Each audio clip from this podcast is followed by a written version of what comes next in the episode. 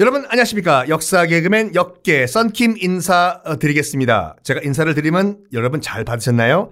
받았다고 여러분들 게시판에 글 많이 옮- 어, 올려주세요.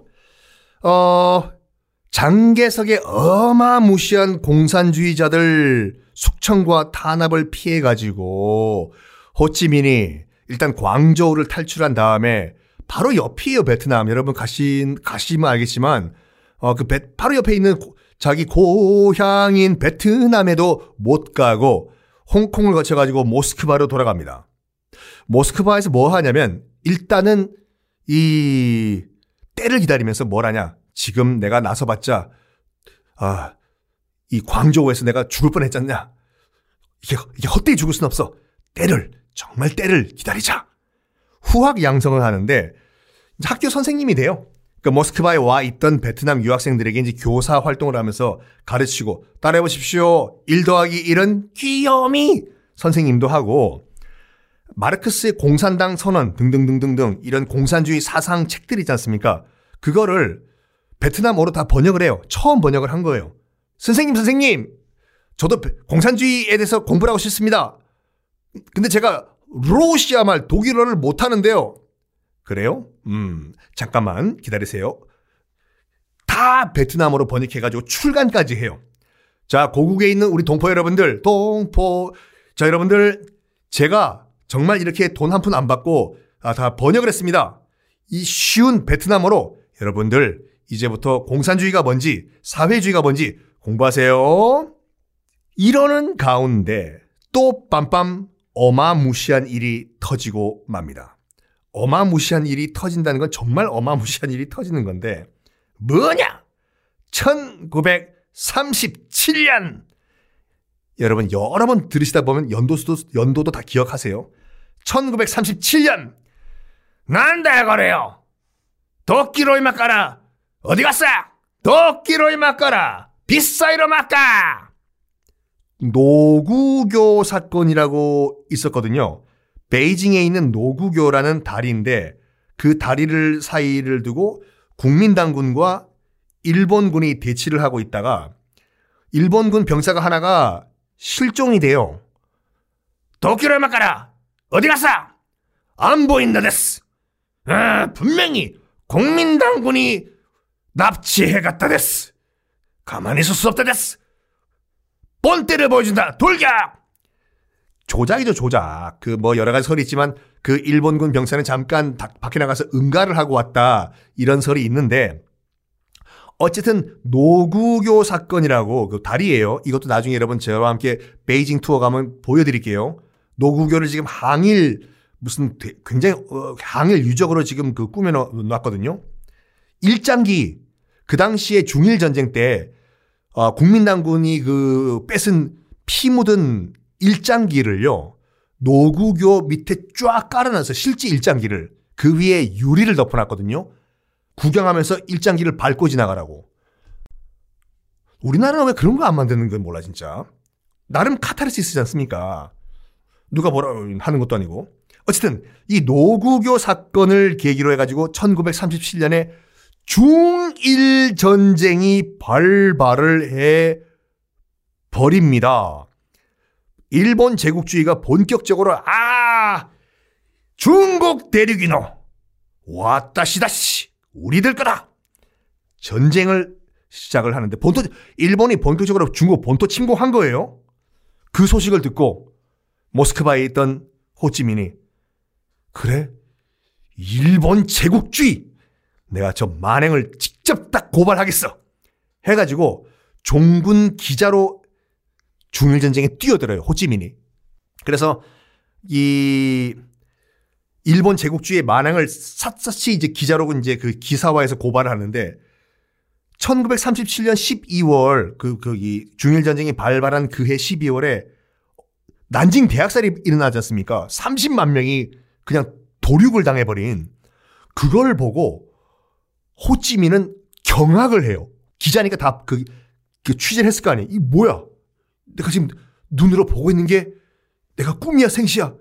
이 지금 생지옥이 실제로 일어나고 있- 있는 일이란 말인가? 하면서 뭘 느꼈냐면 지금까지 똑 제국주의라고 다 같은 똑같은 제국주의가 아니구나. 프랑스는 아무것도 아니었어. 일본에 비해서. 명함도 못 내밀어. 일본, 일본!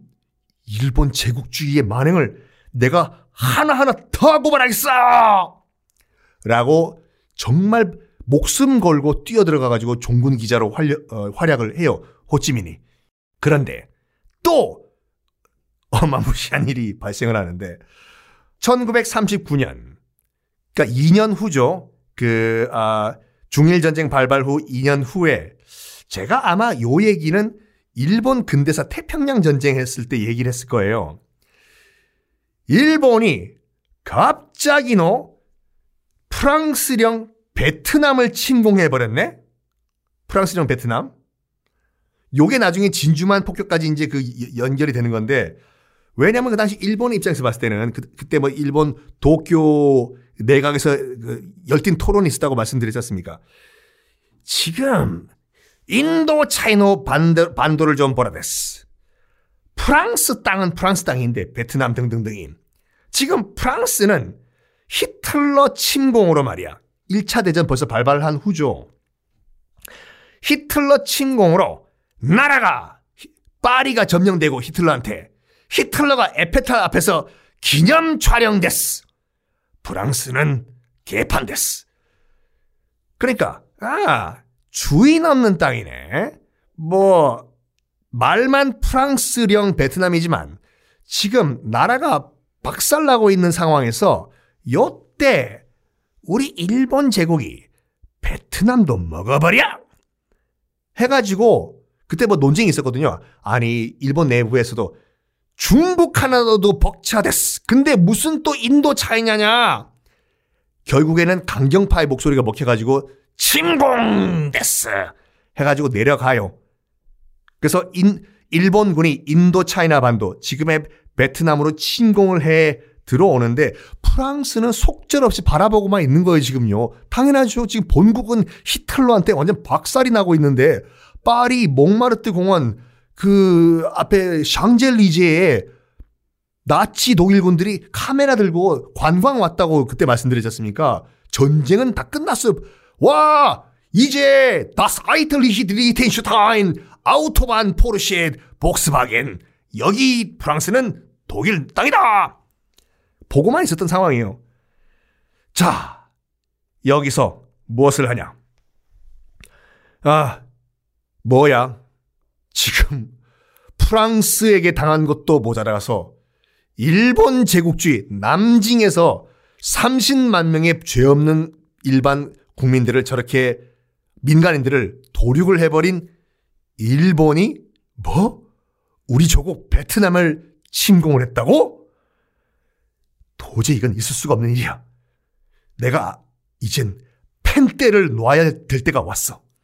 펜을 놓고 나도 총을 잡자. 이제 기자고 뭐시기고 해봤자 아무 소용이 없, 없는 것 같아. 그래가지고 뭘 하냐면 진짜로 이제 호찌민은 게릴라전을 준비를 해요. 정말 바위에 계란치기일지는 모르겠지만 이렇게 내가 펜때만 굴리다가 죽을 순 없어. 싸우다가 죽자. 그래가지고 베트남에 들어갈 수가 없어가지고 호찌민이 뭘 하냐면 베트남 바로 옆에 있는 이 광서성이라고 있거든요. 혹시 모르시는 분들은 다시 한번 지도 한번 보세요. 광서 장족 자치구 지금은 그런데 광서 왜 광서냐면 광 광의 동쪽에 있다고 해서 광동성이고 광의 서쪽에 있다고 해서 광서성이거든요. 광서성에 뭐가 있냐면 나중에 여러분 이것도 저랑 함께 한번 투어 가시면 제가 가이드 드릴 텐데 계림이라고 정말 아름다운 그런 그 어, 관광지가 있는데 그 계림 혹시 여러분 그 중국 돈 20위안짜리 그 중국 돈 일단 중국 돈은요 1위안이든 5위안이든 10위안이든 100위안이든 앞에 표지 모델은 다 모택동이에요. 그래서 잘 보고 내셔야 돼요 이거. 왜냐면 우리는 뭐 천 원은 퇴계 이왕, 만 원은 우리 세종대왕님, 5만 원은 신사임당이니까 얼굴만 딱 보고 낼 수 있지만 중국 돈은 다 모택동인데 얼떨결에 뭐 1위안 내야 될 걸 뭐 100위안 내고 이렇게 뭐 술 먹고 이게 이 경우도 있는데 뒷면은 다 다르거든요. 중국 돈 위안화가 20위 안에 그 중국도 뒤쪽에는 중국 정부가 내세우는 정말 절경들을 다 그 모델로 그려놨는데 20위안 뒷 모델은 바로 광서성에 있는 계림이라는 천하의 절경이거든요. 광서성. 나중에 한번 저랑 같이 가요. 어쨌든 이 광서성에 독립군 본부를 만듭니다. 드디어 호찌민의 게릴라전의 시작입니다. 여러분, 지금 일본군이 베트남에 들어왔다고 해도 프랑스군은 도망 안 갔어요. 프랑스군은 그냥 어리버리한 상태로 베트남에 남아있는 상태예요, 지금. 이 상황에서 호치민은 어떤 조치를 취했을까요? 다음 시간에 공개하겠습니다.